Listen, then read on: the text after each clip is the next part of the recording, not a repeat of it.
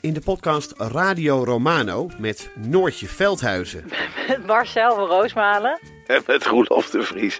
brengen we alle drie elke week een zogenaamde signalering mee. Wat heb jij nou weer bij je? En aan het eind bepalen we wie de winnaar van de week is. Echt een angstcultuur Lege huls die je er bent? Ja, dat gaat eigenlijk altijd onvriendelijk. Luister nu naar Radio Romano bij Podimo. Via podimo.nl slash Radio Romano luister je 30 dagen gratis. De strijd om de miljoenen van Siewert van Liende is losgebarsten. Zowel de staat als zijn stichting eisen de mondkapjeswinst terug.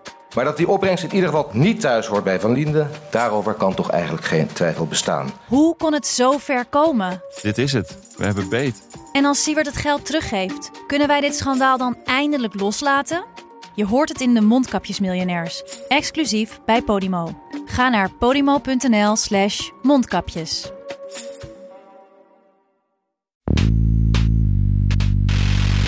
So erleben wir den heutigen Tag als Beschenkte. Die Geschichte hat es diesmal gut mit uns Deutschen gemeint. Umso mehr haben wir Grund zur gewissenhaften Selbstbesinnung. Wir wissen, dass unsere Freude von vielen Menschen in der Welt geteilt wird.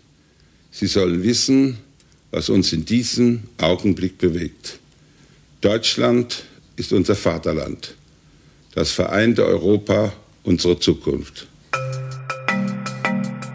Dit is Betrouwbare Bronnen met Jaap Jansen.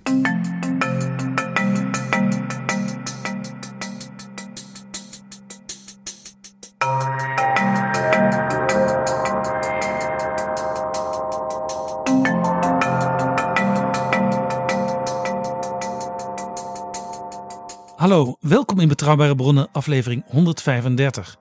En welkom ook PG. Dag Jaap. Met deze aflevering besluiten we de serie die PG een jaar geleden begon over de zomer van 1989, de dappere Hongaren en Balten, het bizarre feest van 40 jaar DDR en de val van de muur, de ondergang van de DDR en de komst van een verenigd Duitsland. Een speciaal moment, want op 3 oktober herdenkt Duitsland en heel Europa de Wiedervereinigung van 3 oktober 1990. De meest vreedzame revolutie in onze geschiedenis.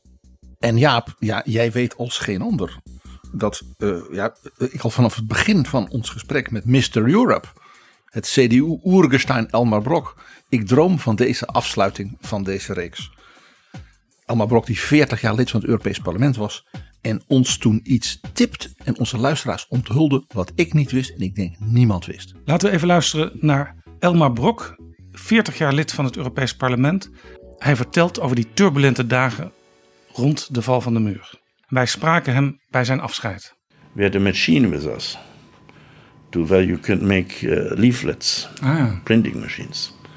And we brought it over to a, a pastor in East Germany, in, in Berlin, who became later the first, the, the, the defense minister of the freely elected government.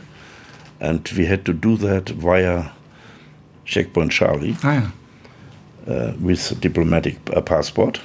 Two of us, a member of national parliament, and me with diplomatic passport, the machine in, and we had to look for someone who had a non-German passport to allow to go there because checkpoint Charlie was not possible, and we had a, ta- a Dutch taxi driver.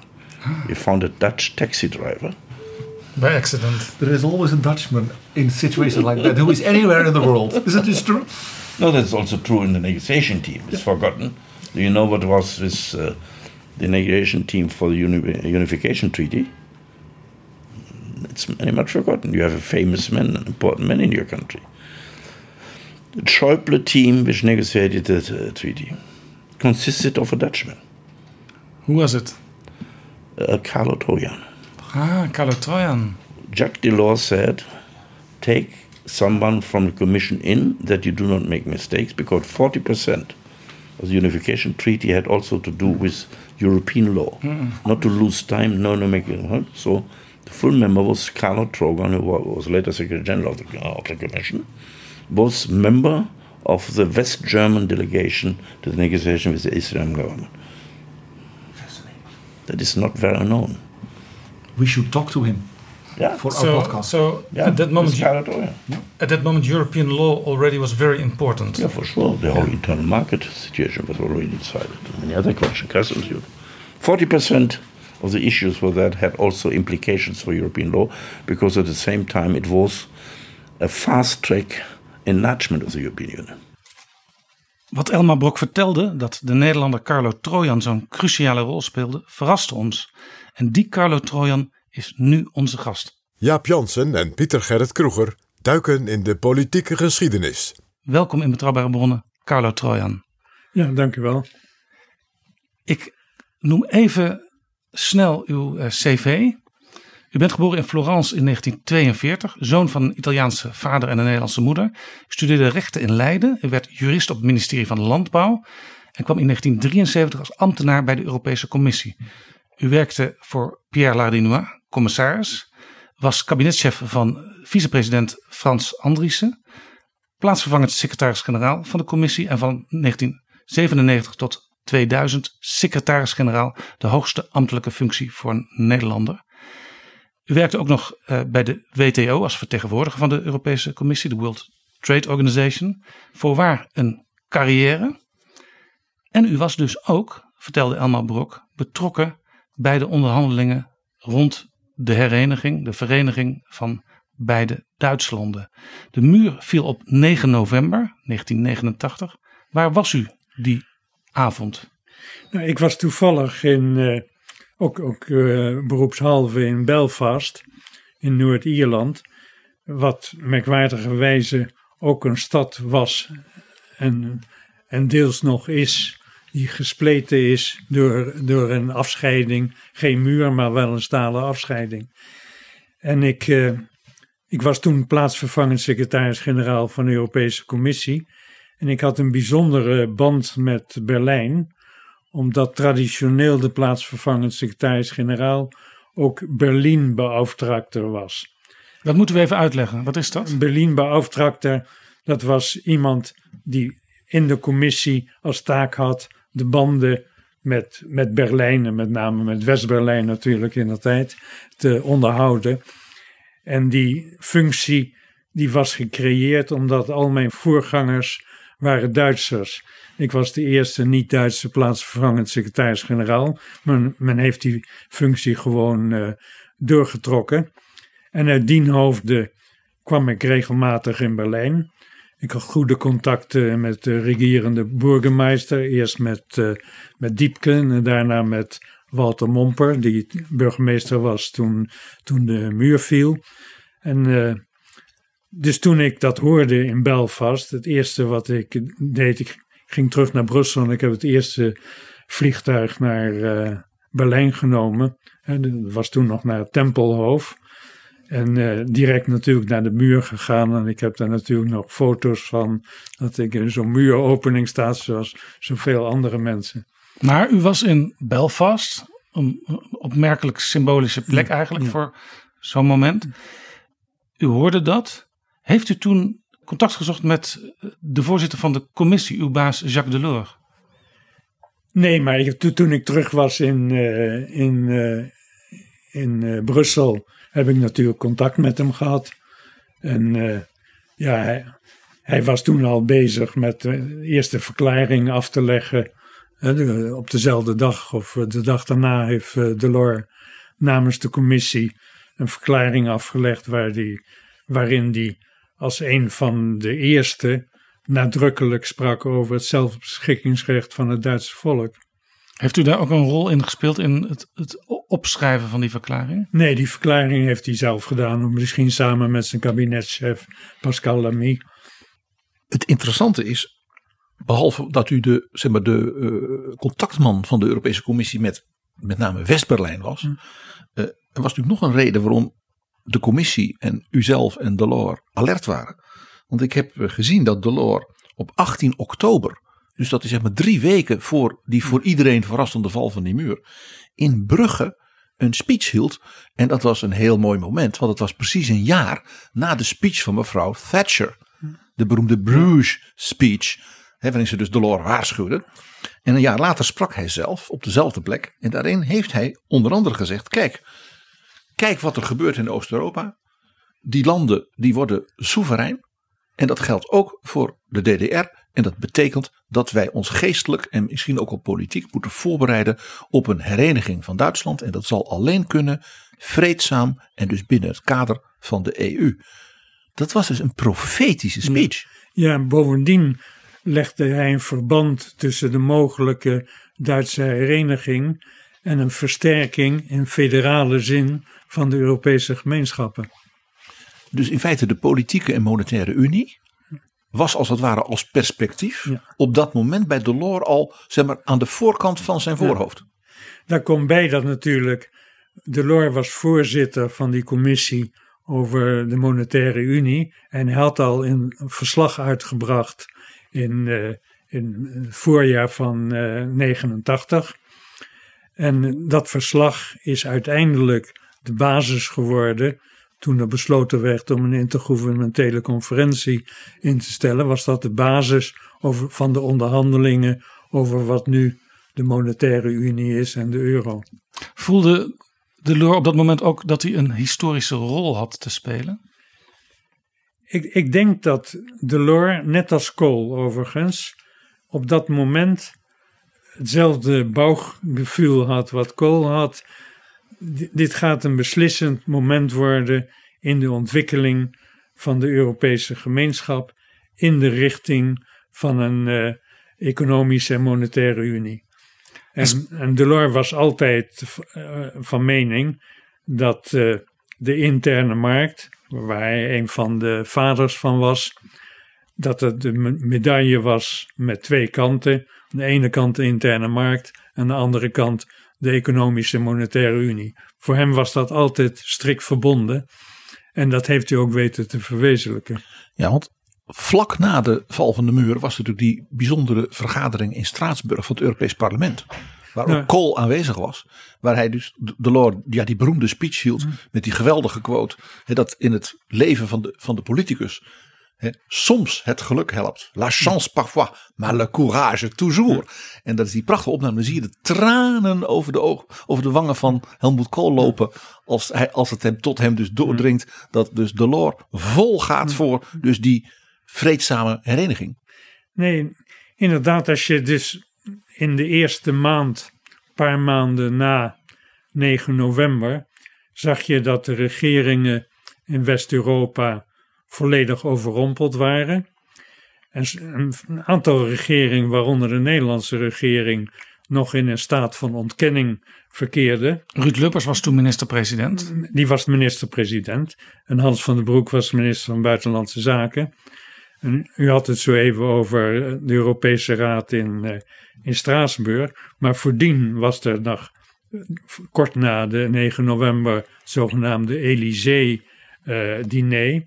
Waar de reacties van, van meerdere regeringsleiders zeer cool waren, zeer cool.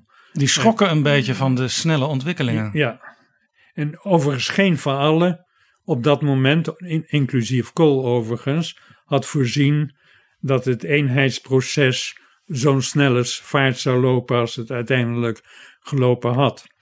Maar je had een aantal regeringsleiders die uitermate negatief waren. Andreotti. Margaret, Margaret Thatcher, om te beginnen. Ja. Ruud Lubbers, de Italiaan. Uh, Andreotti. Philippe González? Philippe González om andere reden. Die was bang dat als, uh, als er uiteindelijk een eenheid zou komen, dat hij minder geld uit de structuurfondsen uh, zou trekken. Maar er waren ook, ook, ook Martens was ook vrij, vrij vrij sceptisch. Het waren ook allemaal mensen die nog uh, vaak als kind de oorlog hadden meegemaakt. Ja, En uh, in de Europese Raad in Straatsburg, degene die het meest kritisch was, en dat heeft Kool nooit vergeten, was niet mevrouw Thatcher, dat was Ruud Lubbers. Ruud Lubbers, die, uh, Thatcher was zelfs zeer verbaasd van de courage, want zo ver had zij niet durven te gaan. En Ruud Lubbers, die ging daar vrij ver in zelfs met een niet helemaal verholen uh, link met, met de Tweede Wereldoorlog. En uh, die staat van ontkenning. Lubbers had wel tegen het eind van december door we gaan in de richting van, uh, van, een, van, een van een Duitse eenheid. En u weet dat kwam door die ingelaste NATO-top, waarin president Bush tot onder andere Lubbers en Thatcher zei: Je doet maar, ik steun hm. Kool en dat doe ik samen met Gorbachev. James Baker, die daar natuurlijk zo'n enorme rol in speelde, en Ruud Lubbers, een goede Hollander, heeft onmiddellijk zijn huikje naar de wind verhangen en werd natuurlijk weer heel erg Atlantisch. Nog in begin januari had Lubbers een speech in de Universiteit van Tilburg, waarin hij nog, uh, nog in een zekere mate van ontkenning was over de uh, Duitse, Duitse eenheid, met steeds meer weer hameren op het punt van de territoriale integriteit. Dus hij was bang dat, dat uh, met name de Odernijse grens uh, in het geding zou komen. Het, daarom had je ook in de verklaring van Straatsburg alle verwijzingen naar de Helsinki Act. Dat ging allemaal over de het was allemaal territoriale integriteit. was in 1975 allemaal al geregeld. Ja. Het was een, een, een merkwaardig soort koortsdroom die blijkbaar in Den Haag heerste. Hm. Maar de Loor had dus het idee, ik moet snel met een verklaring komen, want dan kan ik misschien de richting van de ontwikkelingen een beetje meesturen. Ja, hij heeft het uh, heel uitgesproken gedaan in een speech begin januari, ik weet de datum niet precies uh, uit mijn hoofd, waarin hij een aantal opties aandroeg uh, hoe dat proces van, van, van Duitse hereniging zou kunnen lopen. En hij noemde heel uitdrukkelijk al in, in januari de optie van artikel 23 van het Groengesetz. Nou, artikel 23 is, is een bepaling in de tijd die in de Duitse grondwet geplaatst was. Niet met het oog op uh, Oost-Duitsland, maar met het oog, op Saarland. Het was duidelijk uh, op Saarland geschreven. Ja, Daar stond in, ja. in feite dat, dat uh, je lender konden toetreden tot, uh, tot de uh, Bondsrepubliek. En uh, dus een proces dat, dat een automatische uitbreiding van het grondgebied met zich mee zou brengen. Maar dat was ges geschreven voor Saarland. Ja, we hebben daar een keer een aparte aflevering van Betrouwbare Bronnen over gehad. Ik zal in de beschrijving van deze aflevering daarnaar verwijzen. Saarland was na de Tweede Wereldoorlog was een soort tussen, had een soort tussenvorm tussen Frankrijk en Duitsland. Daarvoor was dat dus geschreven. En nu kon het blijkbaar heel logisch worden toegepast op de nieuwe situatie.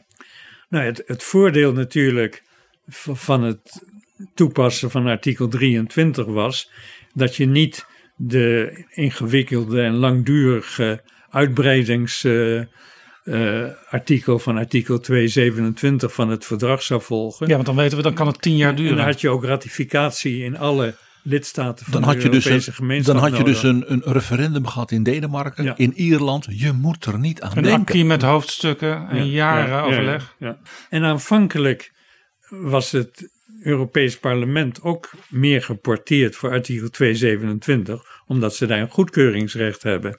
En in die, in die eh, route van artikel 23 van het Groengesetz, dat in feite het Europese Parlement weinig zeggenschap. De enige zeggenschap die ze hadden, is, dat was waar ik dan later mee te maken kreeg, was medebeslissingsrecht o- over aanpassingen van het afgeleide recht. Ja, het was natuurlijk voor Delors, ik zeg maar gewoon even vanuit een zeg maar, administratieve en Hm. eh, politieke zin, natuurlijk ook buitengewoon handig. Want dat betekent dat hij dus die onderhandelingen kon, eh, als het ware, de Duitsers waren een routewees Hm. om het heel snel te doen. En tegelijkertijd het, het dus zijn Hm. impact daarop ook maximaal maakte. Nee, ik denk dat de Duitsers eh, zijn eind januari tot de beslissing gekomen: we gaan dat via artikel 23 doen. En toen stond dat idee al in de, in de stijgers van een vertraagsgemeinschaft met, eh, met de DDR, die uiteindelijk moest uitmonden in een, in een Währungswirtschafts- und uh, Sozialunion. En, Dus eh, een monetaire en economische unie Ja, en van die twee landen. unie. En dat zou dan vervolgens een volledige Ja. hereniging worden. Het was een beetje ook het uitgangspunt van het tienpuntenplan van, eh, van Helmut Kohl. Dat was van eind november 89. Tien punten plan waar iedereen mee verrast werd, inclusief Genscher, want die was er niet in gekend. Zijn eigen ministers En, wisten eh, van niets. En Mitterrand was er niet in gekend. En ook Bush en Baker waren er niet in gekend. En, en er was nogal wat kritiek. Dat tienpuntenplan hield in feite in een, een etappegewijze eh, route naar, naar hereniging, die vele jaren kon duren. Want die ging eerst. Confederatie, hè? Zou, zou, je eerst hebben. confederatie. De eerste etappe was vertragsgemeenschap. Tweede etappe confederatie. En pas de derde etappe zou, zou Wiedereinigung eh zijn. Wat gezien alle sceptisch in Europa ook een eh, logische wijze was om het te presenteren. Ja, maar er was de kritiek op het tienpuntenplan was uit de Verenigde Staten en ook elders dat er geen enkele verwijzing was naar de NATO en geen enkele verwijzing was naar de Oder-Neisse problematiek. En, en, en dat is ook in het verkeerde keelgat geschoten van, eh, van Bush in eerste instantie. Dat heeft, Kool heeft die, die plooi weer eh, rechtgestreken. En dat is ook een van de punten geweest die waarschijnlijk bij Ruud Lubbers een rol heeft gespeeld. Had Kool de NAVO vergeten te vermelden of dacht hij dat is niet zo handig naar Gorbachev toe? Nou, dat, dat weet ik niet. Wat de Oder-Neisse grenzen betreft, heeft, heeft Kool alleen heel vroeg stadium bilateraal, ook naar Lubbers toe, ook naar Lubbers toe, gezegd: daar hoef je je absoluut geen zorgen over te maken. We, we zullen die Oder-Neisse grens respecteren. Maar hij hield dat als het ware als een soort troefkaart ook in zijn zak. En hij wou dat pas definitief geregeld hebben door een akkoord door het, van het Verenigde Duitsland met, met Polen, wat uiteindelijk ook. eh, En met de vier vroegere bezettingsmogelijkheden. Want die waren uiteindelijk, als het ging om een definitief einde, moesten zij als daar hun ja, soort residu-soevereiniteit over de DDR en de Bondsrepubliek opgeven. En dat was voor, met name voor Gorbachev en de, met name de Haviken in het Kremlin een enorm ding. Dus dat was ook een reden waarom Kool zei: Ja, ik heb het verdrag van Helsinki, daar staat dat al in. Dus dat, wij, wij, wij gaan helemaal geen rare dingen doen. Maar ik moet die Havik in het Kremlin niet provoceren. Eh, want Gorbachev moet ze nog meenemen. Kool dacht veel gelaagder hier dan bijvoorbeeld Ruud Lubbers. U, u vertelde, u ging van Belfast naar Brussel naar Berlijn. Ja. En wat zag u daar? Nou, ja, natuurlijk een euforie. eh, iedereen die, eh, die rond de muur was, die, die probeerde stukken uit de, uit de muur te bijtelen.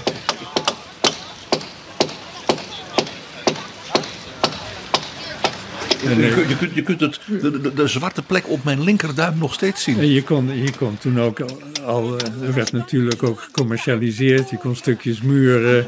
ko- ik heb er thuis nog een, eh, die, die ik daar toen gekregen heb van iemand. Dus nee, het was een euforie die ongelooflijk was. En je had natuurlijk een hele stroom van, eh, van Oost-Duitsers die. Oost-Berlijners eh, die naar West-Berlijn gingen. En die daar voor het eerst in, die, in, in, in de Kaufhaus aan Westen en al dat soort eh, westerse. eh, Bananen. en, ze, en alle Oost-Duitsers die, die kregen een bepaalde som bij de overgang naar West-Berlijn, van Oost-Berlijn. naar 100 D-mark begrüßungsgeld. Ja. En wat dacht u vanuit uw eh, Europese Commissieverantwoordelijkheid op dat moment? Ja, toen is, is men gaan denken binnen de Europese Commissie, hoe, moeten we hiermee omgaan? Er is in eerste instantie zijn, er een aantal werkgroepen ingesteld. Een werkgroep onder leiding van Bangerman over de economische Martin politiek. Bangeman. Martin Bangerman. Een werkgroep onder leiding van Henning Christoffers over de financiële was de Deen, monetaire, was de Deense commissaris. En een werkgroep onder leiding van Frans Andriessen over de externe dimensie. En tegelijkertijd is toen een taskforce eh, onder mijn leiding opgericht. Een taskforce die in feite bestond uit, alle directoraten-generaal. Maar we hadden een kleinere groep van direct, directoraten-generaal die het meest betrokken waren. Interne markt, begroting en dat soort eh, eh, directoraten-generaal. Dus in feite werd er toen al intens gedacht, hoe, hoe moeten we daarmee omgaan? En dat ging een beetje parallel met de, met de interne Duits-Duitse dimensie. Hè. Je hebt drie dimensies in het, uh, in het unificatieproces. De Duits-Duitse dimensie. Dus tussen de Bondsrepubliek en de DDR? tussen de Bondsrepubliek en de DDR. En die heeft in feite het tempo bepaald. Dan had je de externe dimensie, waar met name problemen NATO-lidmaatschap, Odonijse grens, de Duitse troepen in, uh, in, uh, in, in, de, D, in de DDR. De Russische troepen? De, sorry, de Russische troepen ja, in de. 500.000 man. 300, honderden atoomraketten. 380.000 uh, Russische soldaten in de ja, 380.000. Maar atomair bewapend. Wat? Atomair ja, bewapend. Ja, ja, absoluut. W waren de DDR-vertegenwoordigers en ook de West-Duitse vertegenwoordigers meteen ervan overtuigd dat de Europese Commissie volledig aan de gesprekken deel moest nemen? Nou, we hadden hele goede contacten met uh, Tietma, Hans Tietmaier. Die was de, de architect van wat later het staatsverdrag uh, werd. En in dat staatsverdrag had je dus die Werungs... Uh, Wirtschaft und Soziale Union. Dat is het staatsverdrag. Dat was Tietmaier. Dat was de baas van de Bundesbank, hè? Ja, hij zat in de Bundesbank. En, uh, en we hadden daar goede contacten mee. Pascal Lamy met name had veel contacten met Tiet, Tietmaier. We zijn als voltallige commissie op 23 maart naar het Bundeskanzleramt in Bonn getogen. Waar we een goede vergadering gehad hebben met, met Kolen, met zijn kabinet. En waar de hele regie werd uh, doorgenomen. Hoe, hoe dat in, in fase zou moeten gaan. En zag Kool ook in de Europese Commissie eigenlijk de belangrijkste bondgenoot, ja, behalve misschien de Amerikanen? Daar kom, ik kom zo op de Amerikanen terug, maar hij heeft uh, tegelijkertijd rond die tijd, uh, met, met hulp van Kool natuurlijk, heeft uh, Delors van de, van de regeringsleiders, toen waren de ministers, het mandaat gekregen om een rapport te maken voor de Europese Raad. Dat is toen in april uitgekomen. Dus een rapport voor de eerste Europese Raad in Dublin. En uh, dat rapport ging met name over de artikel 23 procedure en over de inhoud en de impact van wat onderhandeld werd over het staatsverdrag. En dat heeft ertoe geleid dat in de eerste Europese Raad in Dublin akkoord werd, akkoord werd gevonden over Duitse hereniging via de artikel 23 procedure. Uh, wat in feite een Europees Duitsland in plaats van een Duits Europa. En dat was ook de, de, de kreet van, uh, van Genscher de hele tijd. Dus dat stond ook met zoveel woorden in de, in de conclusies. En het werd ook in diezelfde conclusies ging de Europese Raad akkoord met het hele proces van het staatsverdrag. Want door het staatsverdrag indirect was zo'n 80% van het gemeenschapsrecht werd van toepassing in de DDR. Omdat het Duitse uh, recht van toepassing werd op economisch en sociaal terrein. Werd van met het staatsverdrag per 1 juli uh, 90 werd van toepassing op de, op de DDR. Maar om even terug te komen op de Amerikanen. Als je, als je terugkijkt in de, in de geschiedenis, is het interessant om vast te stellen dat de Amerikanen uh, veel groter voorvechter waren van de Duitse eenheid in Europees verband, in Europees verband, dan, dan uh, Europese regeringsleiders, uh, Mitterrand, nou, noem maar op. Als je dat nu vergelijkt met de huidige opstelling van de Amerikaanse regering, die alleen maar probeert wiggen te slaan in de Europese eenwording. Het is interessant vast te stellen dat die eenwording uh, voor een groot deel te danken is aan, aan Bush, Bush senior. En u zei het zo even ook, en aan Jim Baker. Jim Baker heeft daar een hele belangrijke rol in gespeeld. Wij gaan binnenkort en, de, en Gorbachev. En Gorbachev. We gaan binnenkort uh, komt uit, het is net geloof ik eergisteren verschenen, de geautoriseerde biografie van James Baker. Is een jaar of vijf aan gewerkt door een echtpaar van historici en journalisten. En het boek is nu uit en hij heeft, dat, hij heeft dus meegewerkt daaraan. En nou Jaap, ik denk dat wij daar wel een keer aandacht aan gaan besteden. Wat ook wat interessant is, dat misschien weinig mensen weten, wie een belangrijke rol aan de Amerikaanse kant gespeeld heeft, was Bob Zulk, de latere directeur van, van de Wereldbank, en Condoleezza Rice, de, de latere veiligheidsadviseur en minister van Buitenlandse Zaken van Amerika. Ja. Concertpianist, Ja. Ruslandkenner en nu president van een grote universiteit. Ja, en wellicht minister van Buitenlandse Zaken als Biden de verkiezingen wint. De Amerikanen Die, die onthouden we even deze tip. Ja, die, die noteren we. De Amerikanen eh speelden dus een stimulerende rol. Anders dan wat de Amerikaanse regering onder Trump nu doet richting Ja. Europa. Europa heeft nu ook Ja. heel veel last van eh, de Russen die Ja. steeds eh, roet in alle eten willen gooien. Toen was Gorbachev er blijkbaar eh, toch snel ja, van overtuigd dat het niet anders kon dan deze weg gaan. Ja, al heel vroeg, al heel vroeg. Laten we zeggen, Gorbachev heeft, heeft al in begin februari of zo, na, toen Kohl en Genscher waren begin februari in, in Moskou, die heeft toen al gezegd, ik, ik ben niet tegen, eh, tegen Duitse eenwording, Eh, zelfbeschikkingsrecht, eh, alles oké. Hij, hij, hij zat midden in het perestroika-proces. Hij had ook economisch en financiële hulp nodig van, Hij was de, failliet. van, van de Duitsers. Dus dat, dat speelde een hele belangrijke rol. Dat neemt niet weg dat tussen februari en juli, toen er uiteindelijk een akkoord werd gevonden, een definitief akkoord werd gevonden over, over de externe dimensie tussen Washington, eh, Bonn en, eh, en, en Moskou. In die tussentijd eh, was er nog fel verzet van de, van, de, van de Russen, zelfs tegen de artikel 23 procedure, zeker to- tegen het lidmaatschap van de, van de NATO.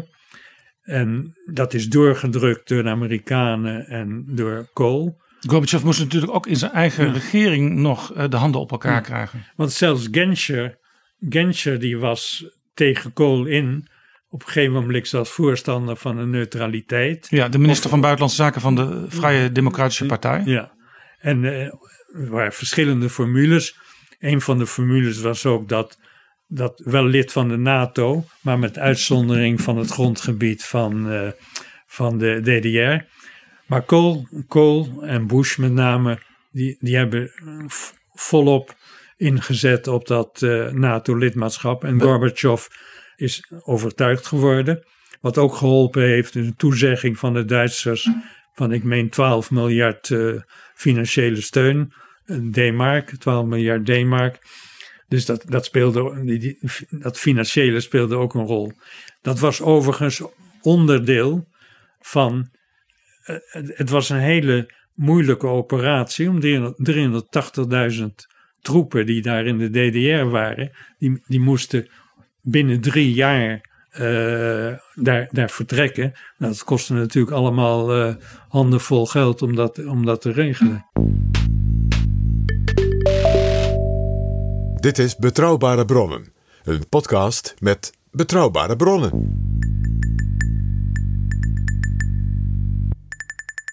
En we praten met Carlo Trojan, in 1990 plaatsvervangend secretaris-generaal van de Europese Commissie en als enige niet-Duitser betrokken bij de onderhandelingen over de Duitse hereniging. Had u in deze periode ook regelmatig contact met de Nederlandse regering en hoe verklaart u dat Lubbers en Van den Broek toch ja, wat terughoudend waren bij deze ontwikkelingen? Nou, ik, ik, had, ik had uit hoofde van mijn functie en ook eh, voordien als kabinetchef van Frans Andriessen natuurlijk veel contacten met, eh, met de Nederlandse regering. Maar op het punt van de Duitse eenheid betrekkelijk weinig, moet ik zeggen. Betrekkelijk weinig. Zeker met Den Haag. Veel meer met, eh, met de permanente vertegenwoordiging in. eh, Maar dus ambtelijk contact, Ja, niet ambtelijk- politiek. Nee, ambtelijke contact. Had Frans Andriessen dat contact wel? Want Frans Andriessen en Lubbers die waren behoorlijk close. Nee, hij had zeker dat in in die periode dat ik kabinetchef was uh, bij Andriessen. Wij, wij gingen ook elke week naar de Raad voor Europese Zaken. Daar, daar zaten we bij. Daar zijn na de hand ook. Dat ging door toen, toen ik daar niet Moet even was. uitleggen, dat is een onderraad van de ministerraad in Nederland. Ja. Die tegenwoordig vergaderen ze misschien toen ook al op, op woensdag. Onder leiding van de minister-president. En daar zat dus gewoon de Nederlandse commissaris Frans Andriessen bij. en Samen met, samen met de kabinetchef, ja. We, we hebben dat eh, jaren gedaan. En dat, die traditie werd eh, gecontinueerd toen, toen ik vervangen werd eh, door Hans Wijmalen. En eh, toen op een gegeven moment zijn er wel kamervragen gesteld. Is dat helemaal in, in de haak? Hoe zit dat met de onafhankelijke positie van de commissie en zo? Ja, dat je dus ambtenaren van, zeg maar, die dus werken voor Jacques Delors, want daar dat die dus bij de ministerraad in Nederland gewoon zitten mee te babbelen. Dat is toch wel vrij eh, apart. Het gebeurt trouwens nog steeds af en toe, hè, dat de de Nederlandse commissaris mee vergadert in Den Haag. Nou, dat is best mogelijk. Maar u wist dus, u, u kende dus Ja, wel ja. altijd de sentimenten in Nederland. Ja, tuurlijk. En misschien kunt u daar nog iets Maar- meer over zeggen voor de, voor de jonge luisteraars. Ik, ik zei straks al, eh, sommige betrokkenen in Europa die hadden natuurlijk eh, de oorlog nog meegemaakt. Waarom was er toch wantrouwen misschien richting een groot Duitsland? de, de regeringsleiders die, die, die toen eh, aan het roer stonden, waren overwegend allemaal regeringsleiders die zelf de oorlog hadden meegemaakt. En dat, eh, en dat, dat, dat was een andere situatie dan nu. Als kind hè, of als puber. Ja, of als puber. Eh, ja, Lubbers had als, als, als, als kind, maar, maar er waren sommigen die eh, als puber. Henk Vredeling, die was, was 16 of zo in die tijd. Mevrouw Thatcher ook. Ja. Maar ze zagen dus niet allemaal het, het belang van het historische moment, blijkbaar. Nou, wat geen van allen eh, voorzien had, over, overigens binnen de commissie hadden we dat ook niet voorzien. Niemand had voorzien dat een jaar na de Duitse eenheid het Sovjet-imperium uit elkaar zou vallen. Niemand. Geen enkele inlichtingendienst, niemand had dat voorzien. En eh, dat zegt wel iets over de inlichtingendiensten, moet ik zeggen. Daar hadden we ze voor, om dat, om dat te weten. Ja. Maar misschien, ik heb, we hebben nu gehad over de interne dimensie. Dat was eh, dus met name eh, uitmondend in het staatsverdrag. En dat ging door. Na het staatsverdrag kwam het Einigungsverdrag. Daar zou ik eh, zo dadelijk iets over zeggen. Maar mijn voornaamste rol als, als voorzitter van de taskforce was om een analyse te maken hoe het stond met het gemeenschapsrecht op de datum van, van toetreding. Want op het moment, door artikel 23, op het moment dat eh, de vijf lender en Berlijn onderdeel zouden uitmaken van de Bondsrepubliek, daardoor zou automatisch al het verdragsrecht en al het afgeleide recht automatisch van toepassing worden in het grondgebied van de voormalige DDR. Ik ga hier voor onze luisteraars even iets onderstrepen. Probeer je in te denken dat dus binnen een jaar de complete, wat Delors had zo mooi noemde, acquis communautaire, dus wat je gezamenlijk hebt ontwikkeld als al die Europese landen samen, in één keer dus het nieuwe wetgevingssysteem, de nieuwe regelgeving, de samenleving bepaalt van een communistische dictatuur van Stalin. Dat dus niet hè, een overgangsperiode van 10, 15 jaar zoals Kool eerst dacht, maar gewoon in één keer. Stel je voor dus dat de Nederlandse wet en regelgeving, onze grondwet en alles in één keer vervangen wordt binnen een jaar door een compleet nieuw soort samenleving.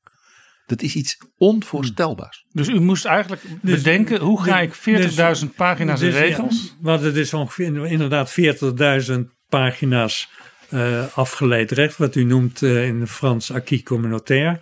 Dus we moesten om te beginnen nagaan in hoeverre daarvoor technische aanpassingen nodig waren. Want dat, dat afgeleide recht was van toepassing op het toen bestaande grondgebied van, van de Europese gemeenschap. Dus eh, tal van zaken waar daaraan eh, quota-regelingen, noem maar op, die waren natuurlijk begrensd door dat eh, grondgebied.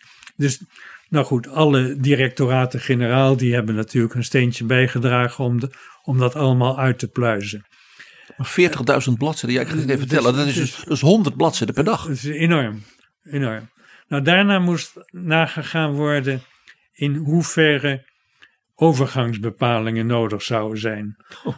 En eh, de sectoren die, die daar voor het meest in aanmerking zouden komen, waren sectoren waar uh, gemeenschaprecht uh, in feite een gemeenschappelijke bevoegdheid was. Landbouwpolitiek, handelspolitiek, interne markt en alles wat daarmee samenhing. Dus in feite zeg maar 80% van de economie. Een belangrijk deel.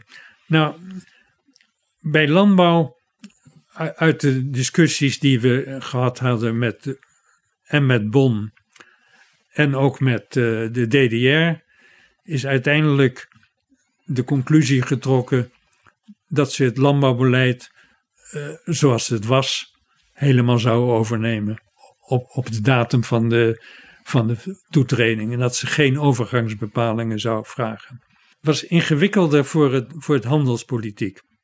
Wat wist u eigenlijk van de staat van de economie van de DDR? Want er waren natuurlijk cijfers, maar ja, daar kon je misschien vraagtekens bij zetten. Nou, dat, dat kun je zeker zeggen. Ach, achteraf hebben we moeten vaststellen dat alle statistieken over de Oost-Duitse economie, die te boek stond als de beste economie van, van, van, van de satellietstaten van. Was het niet de twaalfde industriemogelijkheid op aarde? Dat, dat waren allemaal uh, leugens in feite. Na de hand is, is er uh, met Jacques Delors samen overigens na de, na de eenheid hebben we alle, alle landen uh, bezocht.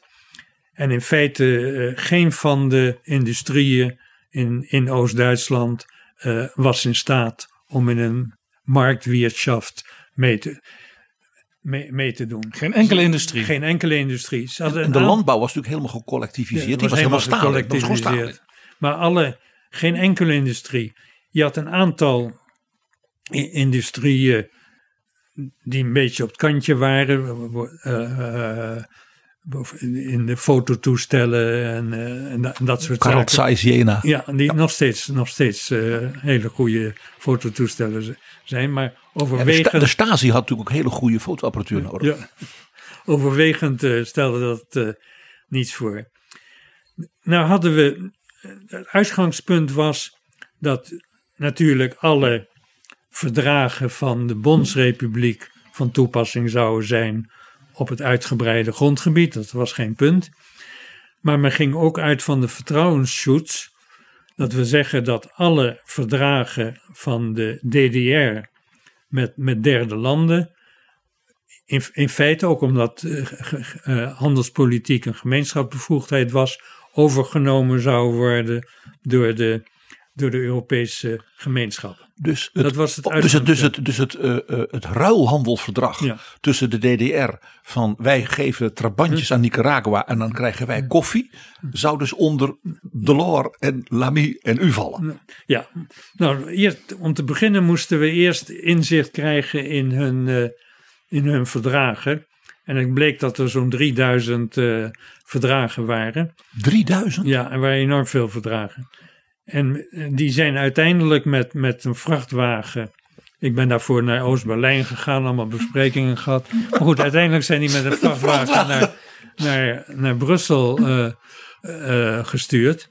En die door ons, uh, dan, ons mensen uitgeplozen werden. Dan hadden we enorm geluk dat alle verdragen van de DDR onderdeel waren van hun vijfjarenplan. Ze hadden een economie die gebaseerd was op vijf, vijfjarenplannen. Dus elke en, vijf jaar moesten er ook ja, nieuwe verdragen ja, komen? Ja, en die vijfjarenplannen die, uh, die liepen af eind 1990.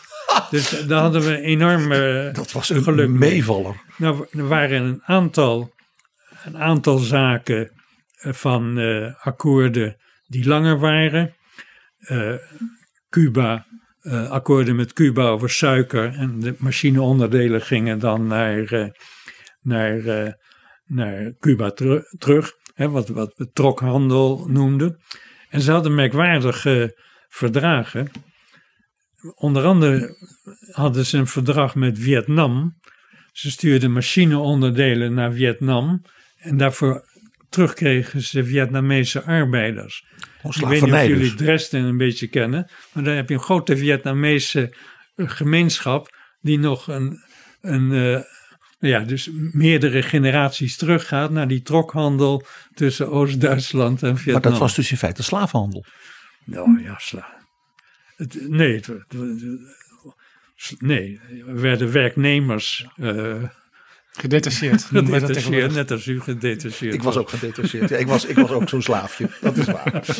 Ja. Maar goed, hadden ze, hadden maar ze ook zulke dus- contracten met, met Kim Il-sung? Dat weet ik niet. Dat weet ik niet meer. Maar dit was dus eigenlijk een ge- geluk bij een ongeluk dat die verdragen afliepen. Ja, dus, dus in, in feite werd dat allemaal. eh, we hebben nauwelijks overgangsperiodes gehad voor de, voor de handelspolitiek. En toen we uiteindelijk in augustus 1990 onze definitieve voorstellen voor aanpassingen en overgangsperiode van het afgeleide recht gedaan hebben, waren maar een 22-tal eh, verordeningsvoorstellen die goedgekeurd moesten worden door raad en parlement. Daar kom ik zo op terug. En, in die, eh, en dat ging voornamelijk over eh, kwaliteitsnormen, structuurpolitiek en, en, dat soort zaken. En daar, zijn toen overgangsbepalingen voor vastgesteld.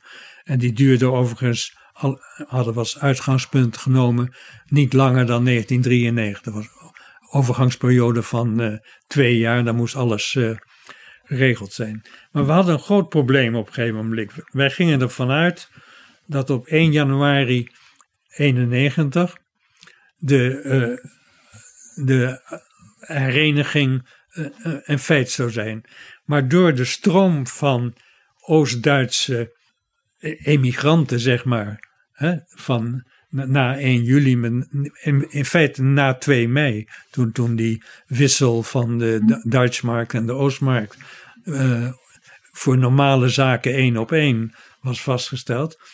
Je had een enorme stroom eh, vluchtelingen. Dat begon al in januari, 2000 per dag, maar dat werd, allengs werd dat niet meer houdbaar. En toen was men verplicht om die eh, formele eh, eenheid eerder vast te stellen. Toen is dat eh, op 3 oktober vastgesteld. En het was gods onmogelijk voor ons om dat via de normale procedures van raad en parlement. U had natuurlijk een hele, een hele werkschema gemaakt, ja. gericht op 1 januari. Ja. En het mocht even dan een maandje of drie eerder. Nou, toen, toen hebben En het we, parlement he- heeft altijd eh, twee lezingen ja. van wetgeving. Nou, we hebben toen een, eh, een, eh, een oplossing bedacht. Die is bedacht overigens door Chris Timmermans. Die was in de tijd eh, plaatsvervangend directeur van de juridische dienst. Een Nederlander? Een Nederlander? Ja, hij is daarna is hij lid van de Europese Hof van Justitie geworden. Nou, dat was een be- beloning die hem wel toekwam. Dus hij was degene die. Nee, maar dat had daar niet mee te maken. Maar hij was degene die, eh, die dit bedacht had. Dus er is toen een eh, machtiging gegeven door de Raad aan de commissie. om tijdelijk, en dat, uiteindelijk werd dat voor een maand of drie. Alle beslissingen te nemen. Eh, Dat was een zeer vergaande machtiging. eh, op het gebied van technische aanpassingen en overgangsbepalingen, et cetera. We hebben daar toen medewerking van gekregen van het Europees Parlement, die in het hele proces eh, zeer behulpzaam is geweest. En wat u zo even zei, we hebben toen dat hele pakket van aanpassingen in binnen één week, in de eerste week van september, in twee lezingen door het parlement gekregen. En eh, daarna heeft de commissie voor 3 oktober die machtiging uitgevoerd. En dat heeft toen, eh, toen in, in december is dat toen eh, gladgestreken door Ja. een beslissing van eh, raad en parlement. Enigszins vergelijkbaar zoals in Nederland, dat is veel Ja. kleiner natuurlijk. De noodpakketten Ja. onlangs voor in de coronacrisis Ja. ook heel snel binnen enkele dagen Ja. door het hele parlement Dus alles, moesten. is alles, alleszins vergelijkbaar met dat. Wie, Dus- wie, wa- wie waren op dat punt, zeg maar, in het parlement, zeg maar, de politieke leidersfiguren die zeg maar, de power en ook Nou, ze- gezag ze hadden hadden om dat te het doen? In het parlement is eh, toen mijn taskforce werd ingesteld, is tegelijkertijd een aparte commissie in het parlement uh, vastgesteld. Onder leiding van uh, een Brit was het Donnelly. Alan Donnelly. Alan Donnelly. En daar had ik bijna dagelijks contact natuurlijk mee. Hebben heel, heel goed mee, mee samengewerkt. En dat was als het goed heb een sociaaldemocraat. Ja. Een man van Labour dus. Ja. Dus, dus dat was de, de voornaamste taak die ik als hoofd van de taskforce had.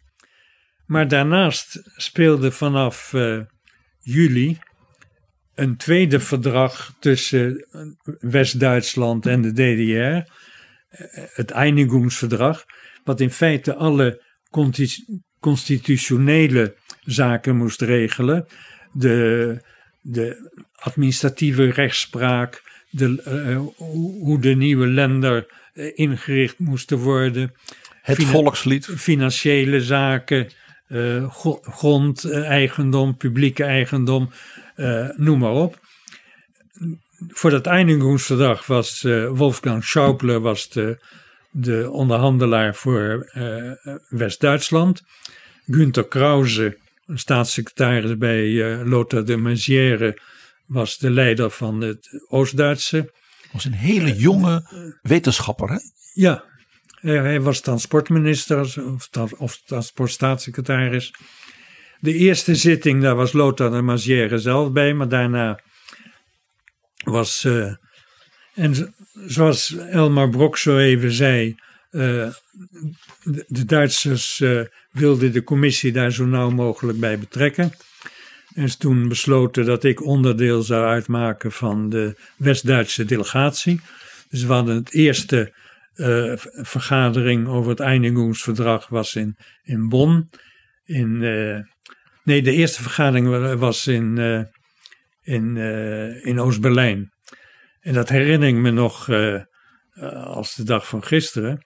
Want we gingen toen met een Luftwaffe vliegtuig dat was na de oorlog natuurlijk het eerste Luftwaffe-vliegtuig dat landde op Schöneveld.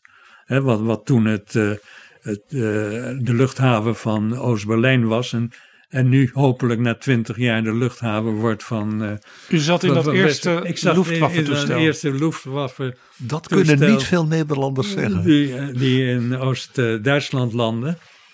En die vergadering vond plaats in het Rode uh, Rode Raadhuis, wat uh, in Oost-Berlijn was en wat nu het raadhuis van heel Berlijn is. Maar dat, dat, dat is daar vlakbij Alexanderplatz. Was, was de DDR-kant meteen uh, het eens dat u lid was van de, de West-Duitse delegatie? Ja, nee, daar hebben ze niks over gezegd.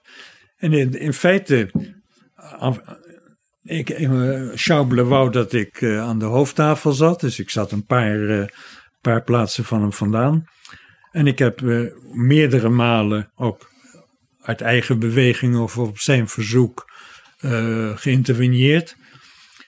En uiteindelijk in dat Einigungsverdrag staan ook twee artikelen, artikelen 10 en 11, waarin de rechtstreekse toepassing van verdragsrecht en afgeleide recht uh, constitutioneel is is vastgelegd. En Schäuble die kennen we natuurlijk nu als voorzitter van, van, uh, de Bondsdag. En ja. we hebben hem ook gekend als minister van Financiën. Uh, heel veel met Dijsselbloem ook ja. uh, onderhandeld. Ja. Hij was toen minister van Binnenlandse Zaken. Ja. En hij is inmiddels de eminence grise van, van de Duitse, Duitse politiek. Vertelt u eens iets over hem. Hoe deed hij dat? Nee, hij, hij was een man die zijn dossiers tot in de puntjes kende. Heeft een boek ook geschreven over Einigungsverdrag, waar je het hele proces uh, in, in kan uh, volgen. En hij, heeft, heeft een beslissende rol gespeeld. En in feite, de, twee processen, staatsverdrag en Einigungsverdrag, is in feite een soort overname geweest van West-Duitsland, van Oost-Duitsland. En uh, de belangrijkste discussie waarin de Oost-Duitsers per se hun zin wouden hebben, is dat uh, Berlijn de hoofdstad zou moeten worden van het Verenigde Duitsland. Daar, is vrij uh, lang over gesproken. En uh, uiteindelijk is dat ook in de grondwet gekomen. Maar wat men heeft overgelaten aan het parlement van, van, van het Verenigde Duitsland, hoe dat moest gaan, met, met de regering, parlement, uh, Bundesraad, et cetera. Want de ambtenaren, die hadden helemaal geen zin om, uh, om naar Berlijn te gaan. Die, die hadden hun huizen gekocht in, in Bonn en die, die woonden daar. Prachtige wijngaarden, het is daar schitterend. Aan de Rijn. Ja. En die moesten dan ineens naar, naar een... Uh, Koud. naar, naar Berlijn toe. Arm. Dus uh, dat, dat heeft nog heel wat uh, voeten in de aarde gehad om, om, om voldoende, om al die ressorts over te brengen naar, naar Berlijn. En een compensatie te hebben voor Bonn. Dus dat heeft nog heel wat uh, voeten in de aarde gehad. Schäuble heeft de naam als minister van Financiën en zijn ook eigenlijk de machtige man in de eurozone. Dat hij niet veel geduld heeft met zijn medemens. Was dat toen ook te merken? Nee, dat kan ik me niet zo uh, herinneren. Uh, hij is wel, was wel een dominante, dominante minister. En de ambtenaren luisterden, maar een Duitse ambtenaar luistert sowieso goed naar zijn baas. Dat ordnung moest zijn. Hè? Dat, dat zit in de, in de cultuur van de, van de, van de Duitsers. Veel hiërarchischer dan wij Nederlanders. Ja. Maar hij kon natuurlijk niet de DDR-mensen alles opleggen. Ja. Nee, maar hij, had, hij, had, hij heeft veel uh, bilateraal doorgesproken van, van tevoren. Kijk, je, je, moet je wel in acht nemen dat er waren verkiezingen geweest 18 maart in voor de Volkskammer van de DDR. En dat was in feite een, een, enorme uh, uh, winst voor de Christen-Democraten. En dat was al, de regie was allemaal, kwam allemaal uit uh, West-Duitsland. En ze haalden meer dan 40% van de stemmen, de Christen-Democraten. Dus, dus in feite was er ook politiek al een, een, een christendemocratische grote meerderheid die, die de zaak uh, min of meer had overgenomen. U was dus in feite de enige niet-Duitser ja. die daar aan tafel zat. Ja, ik was de enige niet-Duitser. Ja, dat is...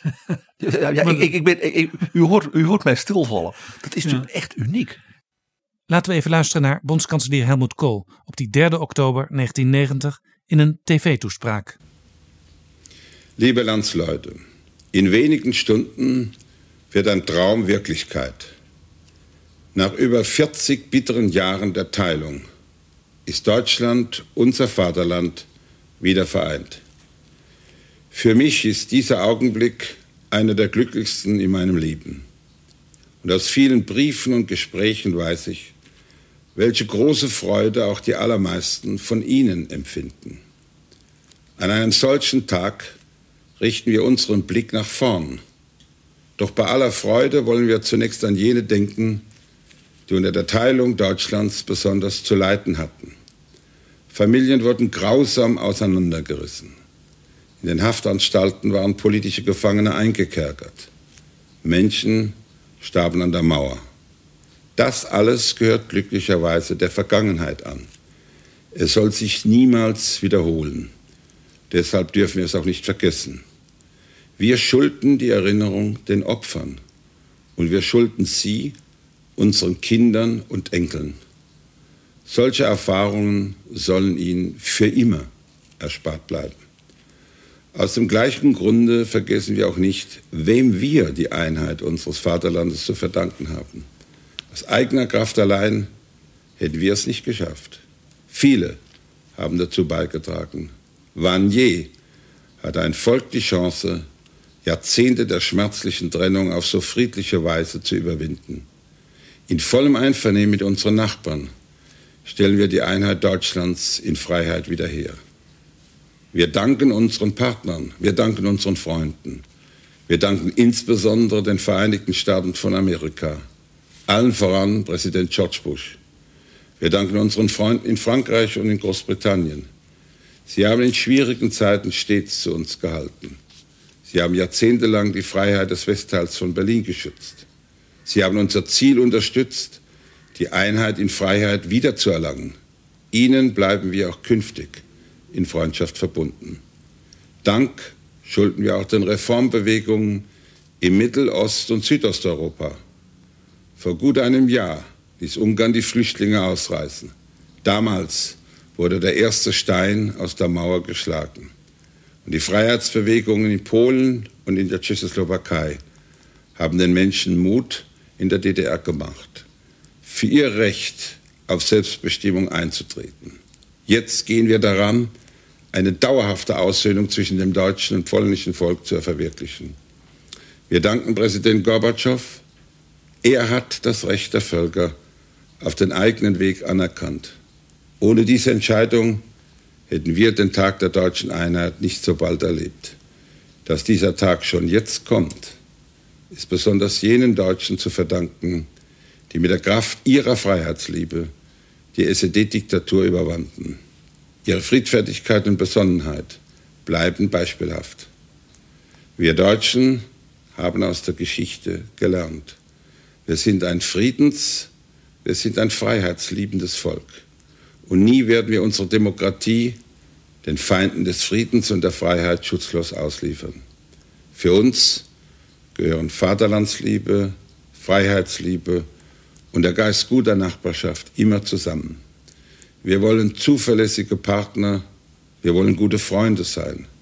Dabei gibt es für uns auf der Welt nur einen Platz, an der Seite der freien Völker. Gute Nachbarn wollen wir auch im Inneren sein. Aufgeschlossenheit für den Nächsten, Achtung vor dem Andersdenkenden und Verbundenheit mit unseren ausländischen Mitbürgern gehören auch dazu. Unsere freiheitliche Demokratie muss von Vielfalt, von Toleranz, von Solidarität geprägt sein. Solidarität müssen wir vor allem als Deutsche jetzt untereinander beweisen. Vor uns, und jeder weiß dies, liegt eine schwierige Wegstrecke. Wir wollen diesen Weg gemeinsam gehen. Wenn wir zusammenhalten und auch zu Opfern bereit sind, haben wir alle Chancen auf einen gemeinsamen Erfolg. Die wirtschaftlichen Voraussetzungen der Bundesrepublik sind heute ausgezeichnet. Noch nie waren wir besser vorbereitet als jetzt, die wirtschaftlichen Aufgaben der Wiedervereinigung zu meistern. Hinzu kommen Fleiß und Leistungsbereitschaft bei den Menschen der bisherigen DDR. Durch unsere gemeinsamen Anstrengungen, durch die Politik der sozialen Marktwirtschaft werden schon in wenigen Jahren aus Brandenburg, aus Mecklenburg-Vorpommern, aus Sachsen, aus Sachsen-Anhalt und aus Thüringen blühende Landschaften geworden sein. Die wirtschaftlichen Probleme, dessen bin ich gewiss, werden wir lösen können. Gewiss nicht über Nacht, aber doch in einer überschaubaren Zeit. Noch wichtiger ist jedoch, dass wir Verständnis füreinander haben, dass wir aufeinander zugehen. Wir müssen ein Denken überwinden, das Deutschland immer noch in ein Hüben und in ein Drüben aufteilt. Über 40 Jahre SED-Diktatur haben gerade auch in den Herzen der Menschen tiefe Wunden geschlagen. Der Rechtsstaat hat die Aufgabe, Gerechtigkeit und inneren Frieden zu schaffen. Hier stehen wir alle vor einer schwierigen Bewährungsprobe. Schweres Unrecht muss gesühnt werden, doch wir brauchen auch die Kraft zur inneren Aussöhnung. Ich bitte alle Deutschen, erweisen wir uns der gemeinsamen Freiheit würdig. Der 3. Oktober ist ein Tag der Freude, des Dankes und der Hoffnung. Die junge Generation in Deutschland hat jetzt wie kaum eine andere Generation vor ihr alle Chancen auf ein ganzes Leben in Frieden und Freiheit. Wir wissen, dass unsere Freude von vielen Menschen in der Welt geteilt wird. Sie sollen wissen, was uns in diesem Augenblick bewegt. Deutschland ist unser Vaterland, das vereinte Europa unsere Zukunft. Gott segne unser deutsches Vaterland. Dat was Helmut Kohl op 3 oktober op televisie. Carlo Trojan vertelde dat hij als enige niet-Duitser bij de onderhandelingen betrokken was. Wat ook vrij uh, uniek was, toen op 3, 3 uh, oktober, dus de dag van de eenheid, dat werd gevierd in, of, of, of, ja, dat was een officiële zaak in, in, in Berlijn. Dus er was een bijeenkomst in in de Nicolai-Kierg in Berlijn. Dat is daar vlakbij de Alexanderplatz. En ze hadden maar een paar buitenlanders uitgenodigd. Dat was Delors, en die had mij meegenomen. En, uh, en de voorzitter van het uh, Europees Parlement. Er waren geen diplomaten uitgenodigd. Ook niet van de vier vroegere bezettingsmogendheden? Nee, nee. Maar geen, geen, nee, nee, nee, die waren ook voor, nee, voor zover ik weet waren Alleen die dus. Europa, Ja. Delors en het parlement. En toen uh, waren wat speeches. Nicolai Kierge was toen nog een kerk. In inmiddels is het een museum. En toen zijn we van de Nicolai Kierge met Kool en Delors uh, voorop gelopen naar de Bundestaag. Nou, u, u kent het misschien, dat is toch een half uur, drie kwartier wandeling. Je moet die hele Unter de Linde aflopen. En dat was een, een massa mensen die, die, die daar achter en naast liepen. We liepen op het middenpad van de Unter de Linde. En dat is heel breed. Ja, en uh, toen uiteindelijk uh, naar de Bundestag en uh, Helmoet Kool door de Brandenburg Toren en Bundestag. En vanaf het balkon van de, van de Bundestag, die er iets anders uitzag in dat tijd dan, dan nu, heeft Kool toen ook nog de, de mensen toegesproken en toegewoven. En uh, nou, wat in ieder geval duidelijk was, dat dat hele proces van de Duitse eenwording, uh, Kool heeft nooit vergeten de rol die Jacques Delors daarin uh, in gespeeld heeft. De belangrijke rol. Ja, dat, dat heeft hij nooit vergeten. En daarom werd Delors toen ook de ereburger van Europa. Kool heeft er ook voor gezorgd dat uh, uh, wat uh, Notre Europe, wat, wat de stichting was die Delors na, na zijn vertrek in Bru Brussel heeft opgezet, de financiering daarvan, die kwam aanvankelijk bijna volledig uit de Europese begroting. En daar heeft Kool voor gezorgd. En er is het Jacques Delors Instituut, heeft ook een grote vestiging in ja, Berlijn. Ja, inderdaad. Er is nog iemand waar ik even het over wil hebben. De plaatsvervangend woordvoerder van de regering van de DDR was deel van de, uh, uh, de delegatie van Günter Krause.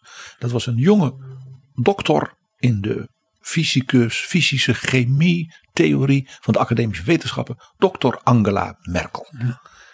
Dus u heeft mevrouw Merkel toen voor het eerst ontmoet. Nee, maar ik, ik, ik heb er ongetwijfeld, was in dezelfde zaal, maar ik heb daar geen enkele herinnering aan, moet ik zeggen.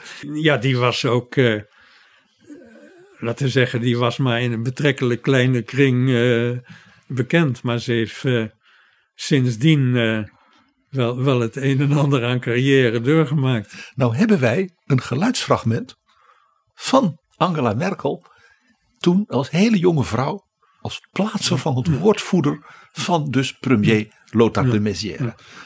Im Kabinett sind verschiedene Vorlagen zum Wohnungsbau. Dann ist eine Vorlage zur Verteilung der Infrastrukturmittel. Dann gibt es die schon angesprochene Verkürzung der Anmeldefrist für vermögensrechtliche Ansprüche. Wird auch die Landwirtschaft eventuell eine Rolle spielen angesichts oh ja, der angekündigten? Da irgendwie eine Einschätzung. Ich glaube, bis also es wird sie in der allgemeinen politischen Lage sowieso spielen und dann gibt es aber, glaube ich, vielleicht noch Durchführungsverordnungen zu irgendwelchen Landwirtschaftsanpassungsgesetzen. Aber das weiß ich jetzt nicht genau. Dat was Angela Merkel, die erbij zat in die ruimte ja. waar u een belangrijke rol had. Is alles wat u en Jacques Delors zich vanuit de commissie ten doel stelden gelukt? Ja, laten we zeggen wat heel belangrijk natuurlijk was voor Jacques Delors, dat in de Tweede Europese Raad in Dublin besloten werd om twee intergouvernementele conferenties uh, uh, te beleggen. Eén over de monetaire unie en één over de zogenaamde politieke unie. Ja, dat, dat, kwam, dat kwam mooi samen. Dat kwam mooi samen en dat, uh, dat niemand had dat gedacht dat dat mogelijk geweest zou zijn voordien, laten we eerlijk zijn, zonder Duitse eenwording hadden we geen economische monetaire unie gehad. Zonder kool hadden we geen, euro, geen euro gehad. Maar ook zonder Mitterrand en zonder Delors niet. Ja, nee, nee.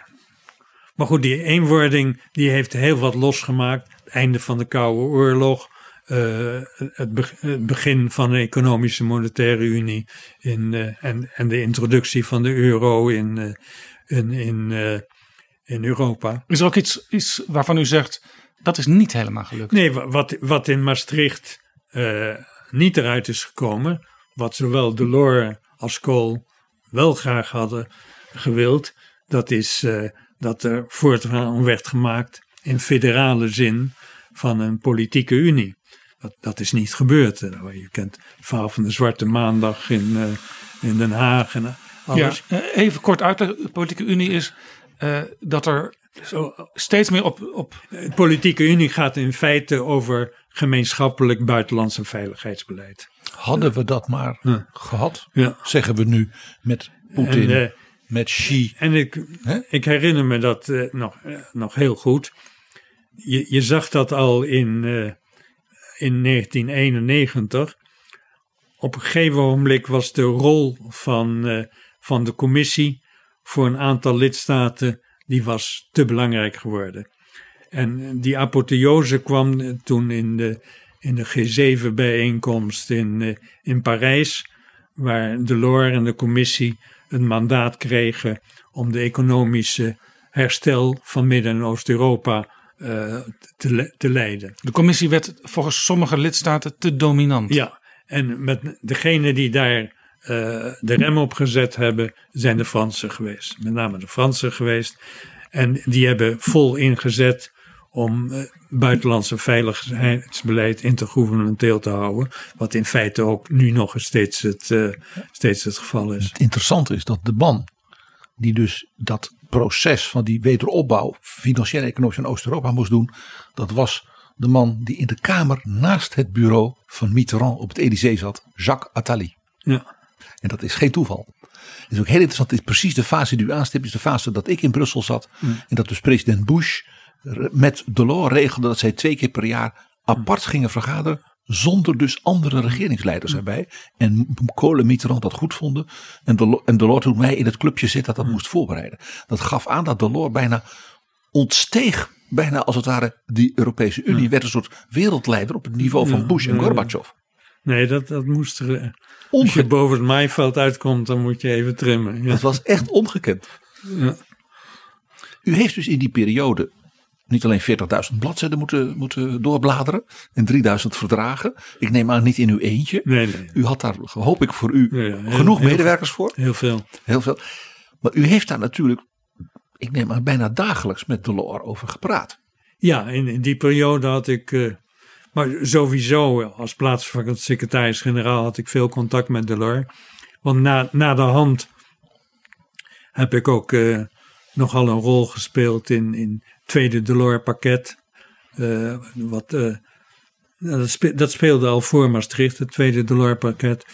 En het derde pakket, wat, wat toen van Santerre was, daar was ik zelf de architect van. Dus ehm, nee, ik heb ve- veel met Delors samengewerkt. Hoe was hij? Hij, hij was. eh, nou, hij, wa- hij was geen makkelijke man. Eh, hij vergde enorm veel van je. En eh, je moest elk moment voor hem klaarstaan.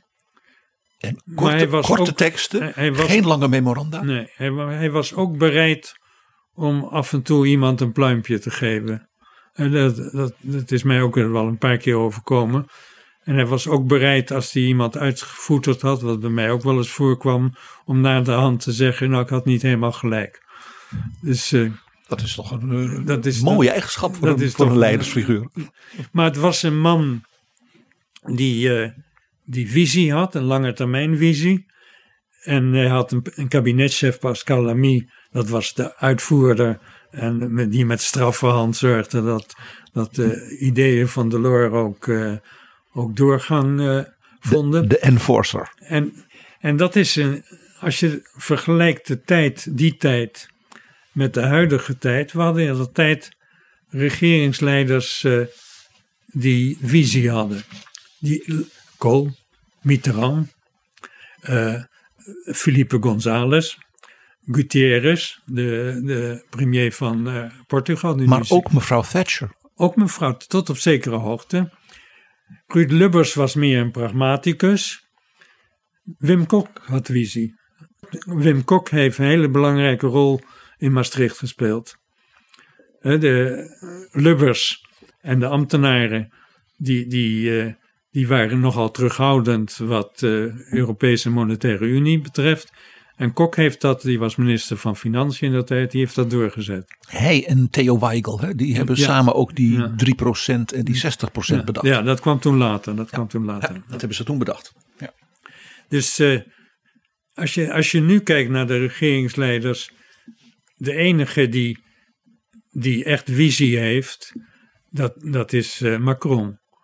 En daar kun je niet mee eens zijn, maar hij heeft in ieder geval hij heeft een visie op de langere termijn. Emmanuel Macron. En van hem wordt verwacht dat hij eigenlijk samen met eh, vrouw Merkel Ja. Europa draaiende houdt. Ja, ja dat, dat hebben we wel gemerkt bij, hier bij de coronacrisis.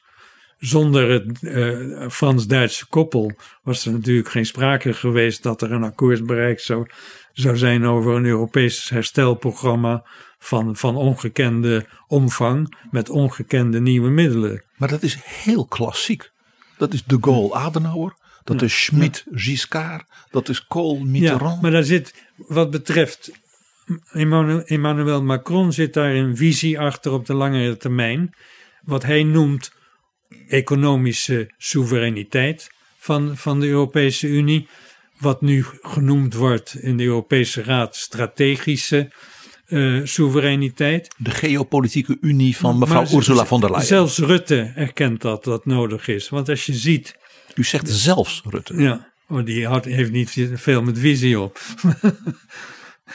maar eh, als je kijkt naar de, naar de Koude Oorlog bijna tussen de Verenigde Staten en China.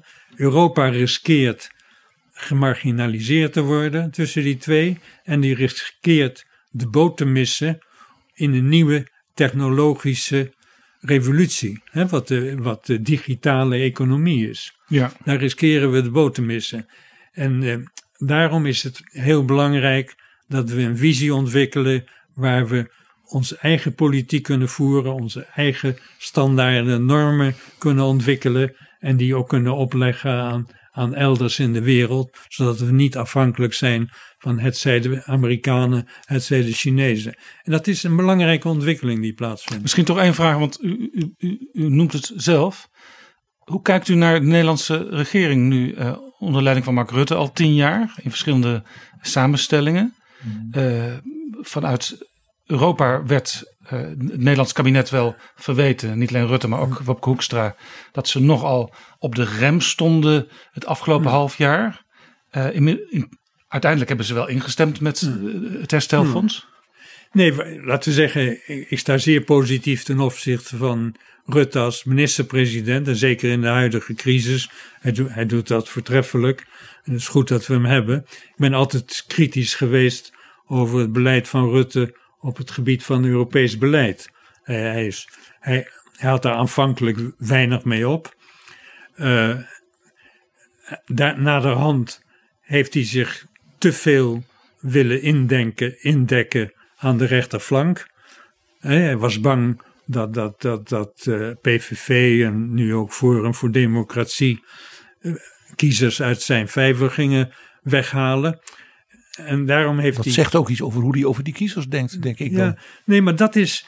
Je, je ziet dat zowel bij de VVD als bij de CDA, dat maakt niet veel uit, een euroceptische eh, instelling. Je ziet hem met name in de Tweede Kamerfractie, veel minder in de Eerste Kamerfractie, met name in de Tweede Kamerfractie.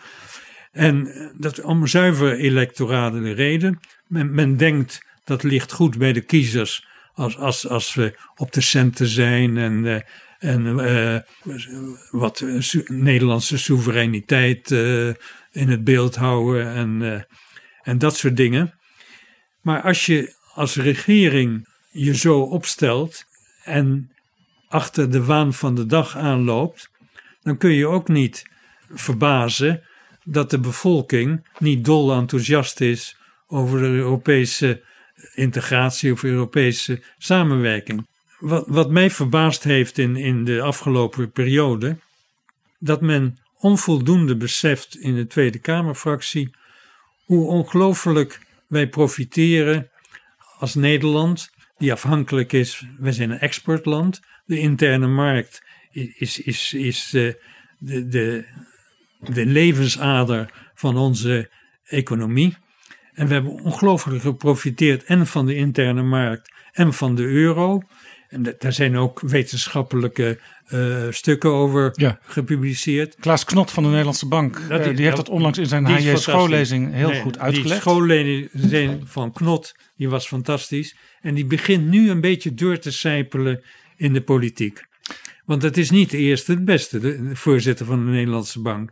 Maar die zegt precies wat ik ook altijd uh, gezegd heb. We moeten ons realiseren hoeveel welvaart wij krijgen doordat we ingebed zijn in een open, vrije gemeenschappelijke markt. Je, je kunt het, de Nederlandse toptechnologie, R&D, hm. universiteiten, hogescholen, die kun je sluiten hm. als je niet dat doet. Want er is geen land dat zo bovenmatig hm. profiteert van dus de investering uit Europa op dat terrein. Omdat ze dus zo vreselijk goed zijn. Nou, oh, zie de Britse universiteiten, die staan allemaal nu voor een faillissement. Mag je nog één vraag aan koppelen? Onlangs was in Betrouwbare Bronnen Joost Korte te gast. Hij is directeur-generaal Sociale Zaken in Brussel. En hij zei, ja, het komt misschien ook wel een beetje door die sceptisch vanuit Nederland. Dat er toch niet altijd uh, voldoende enthousiasme is bij jonge ambtenaren om ook ambtenaar in Brussel te willen worden. Nou, ik weet niet of dat door de sepsis komt. Ik, ik, ik denk dat, uh, althans in mijn tijd, was een van de struikelblokken om, uh, om jonge ambtenaren naar Brussel te krijgen, was het vergelijkend onderzoek. Wij, kennen in Nederland niet het systeem van vergelijkend onderzoek.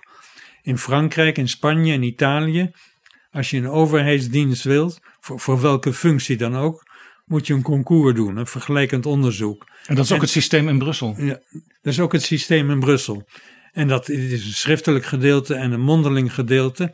En, en, Nederlanders hebben de pest daaraan. Die denken, we hebben middelbare school examen gedaan. We hebben onze, onze uh, universiteitsexamens gedaan. Om daar nou nog eens een keer een examen te doen om een baan te krijgen. Daar voelen ze niet veel voor. Bovendien moet je daar echt voor voorbereiden. Hè, dat, uh, voor zo'n vergelijkend onderzoek. Dus heel zwaar heb ik gehoord dus, van mensen die dus aan hebben deelgenomen. Is, dat is een, uh, toch altijd een, een, moeilijk punt geweest voor om echt ambtenaar te worden. Zouden onze Nederlandse universiteiten en hogescholen gewoon begaafde jongeren hmm. dan niet een soort post-masteropleiding ter nee, voorbereiding moeten we aanbieden? Hebben, we hebben daar veel voor gedaan. Het uh, instituut van uh, publieke administratie, waar ik jarenlang vicevoorzitter van was, die heeft er veel aan gedaan. Instituut Klingendaal, die doet er nog steeds uh, vrij veel aan. Maar dat was een van de belemmeringen wat, wat misschien ook een rol speelt, is dat als je het over de aanvangssalarissen hebt, uh, de, de sprong van een Nederlands salaris naar een Brussels salaris niet zo gek groot was. Dus, uh, en de meeste mensen hebben, hier, hebben hun kinderen, hun, uh, hun gezin, et cetera. Gaan niet zomaar naar, naar het buitenland. We zijn, maar dat een beetje, niet weg we zijn een beetje te rijk als Nederland. Dat neemt niet weg dat we, we hebben een aantal Nederlanders in, in hele hoge functies. Hè. Je noemt uh, Joost Korte, wat, wat overigens een, een antici van mij is geweest. Dat was mijn medewerker in, uh, in Coreper in dat tijd. Maar we hebben de, ook bij financiële zaken. Gert-Jan Koopman. Ja, ja directeur-generaal begroting. Maarten Verwij. Maarten Verwij. Nee, dus uh, we zijn wat dat betreft op topfunctie wel oververtegenwoordigd. Ik wil tot slot nog even terug naar 3 oktober 1990. De, zeg maar, de zeg maar, officiële soort nationale herdenking van dat moment was natuurlijk in de Philharmonie in West-Berlijn. Uh, daar heeft Weizsäcker natuurlijk, zoals hij kon als geen ander, een schitterende toespraak gehouden. Hier is das eerste deutsche Fernsehen mit der Tagesschau.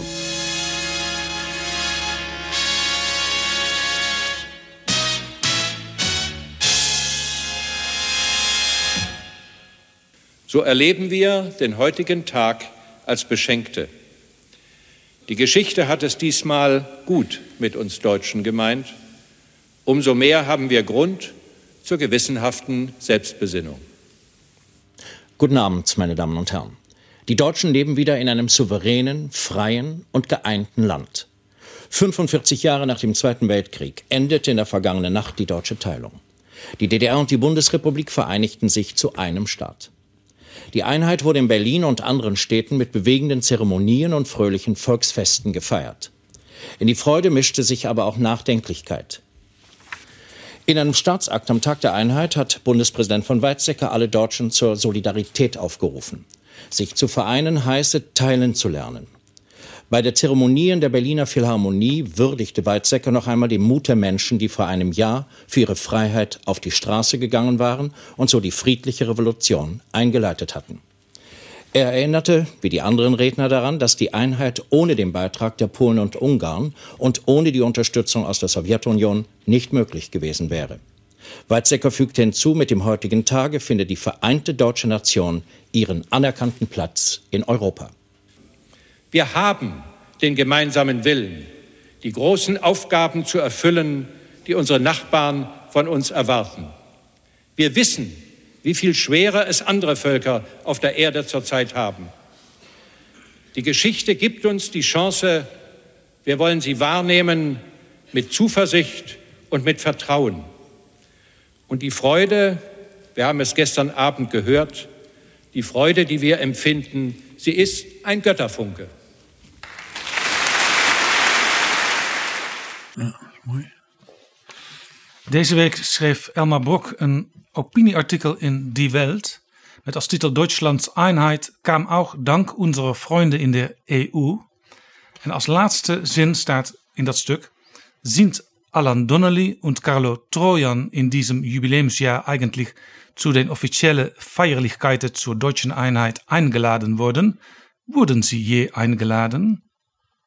Wat is het antwoord daarop? Nou, ik ben, ik ben wel, uh, ik was aanwezig bij het 25-jarig uh, jubileum, dat in, uh, wat in, in Berlijn was. En uh, was daar ook en die, die heeft mij ook genoemd daar. En een aantal mensen waar ik mee samenwerkte. Mijn opposite number in, in Bonn was Dieter van Kiau, die, die later permanent vertegenwoordiger geworden is bij de Europese Unie. En daar heb ik ook nog wel uh, contact mee. U heeft dus ook in die tijd zeg maar, nieuwe vrienden gemaakt?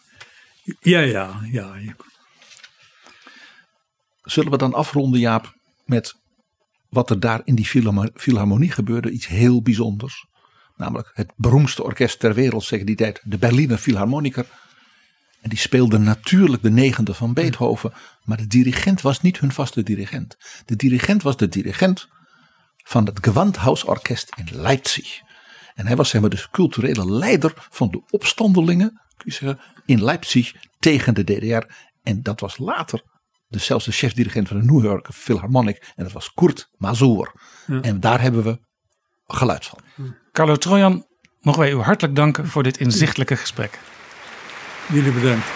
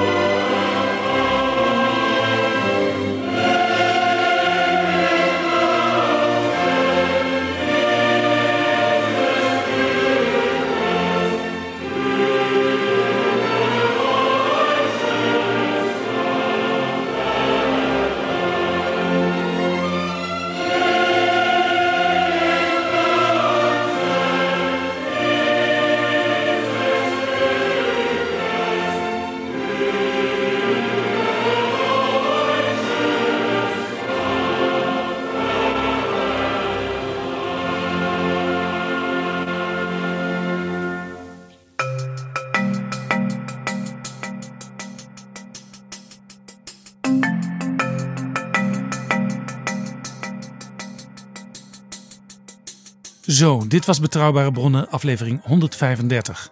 Deze aflevering is mede mogelijk gemaakt door de Europese Commissie en door We Nederland. We danken ook Internationaal Perscentrum Nieuwspoort, waar het gesprek plaatsvond. In de beschrijving van deze aflevering vind je een aantal links naar teksten en video's die we noemden. En naar eerdere afleveringen van Betrouwbare Bronnen in de serie rond de val van de muur. Tot volgende keer. Betrouwbare bronnen wordt gemaakt door Jaap Jansen in samenwerking met dag en nacht.nl.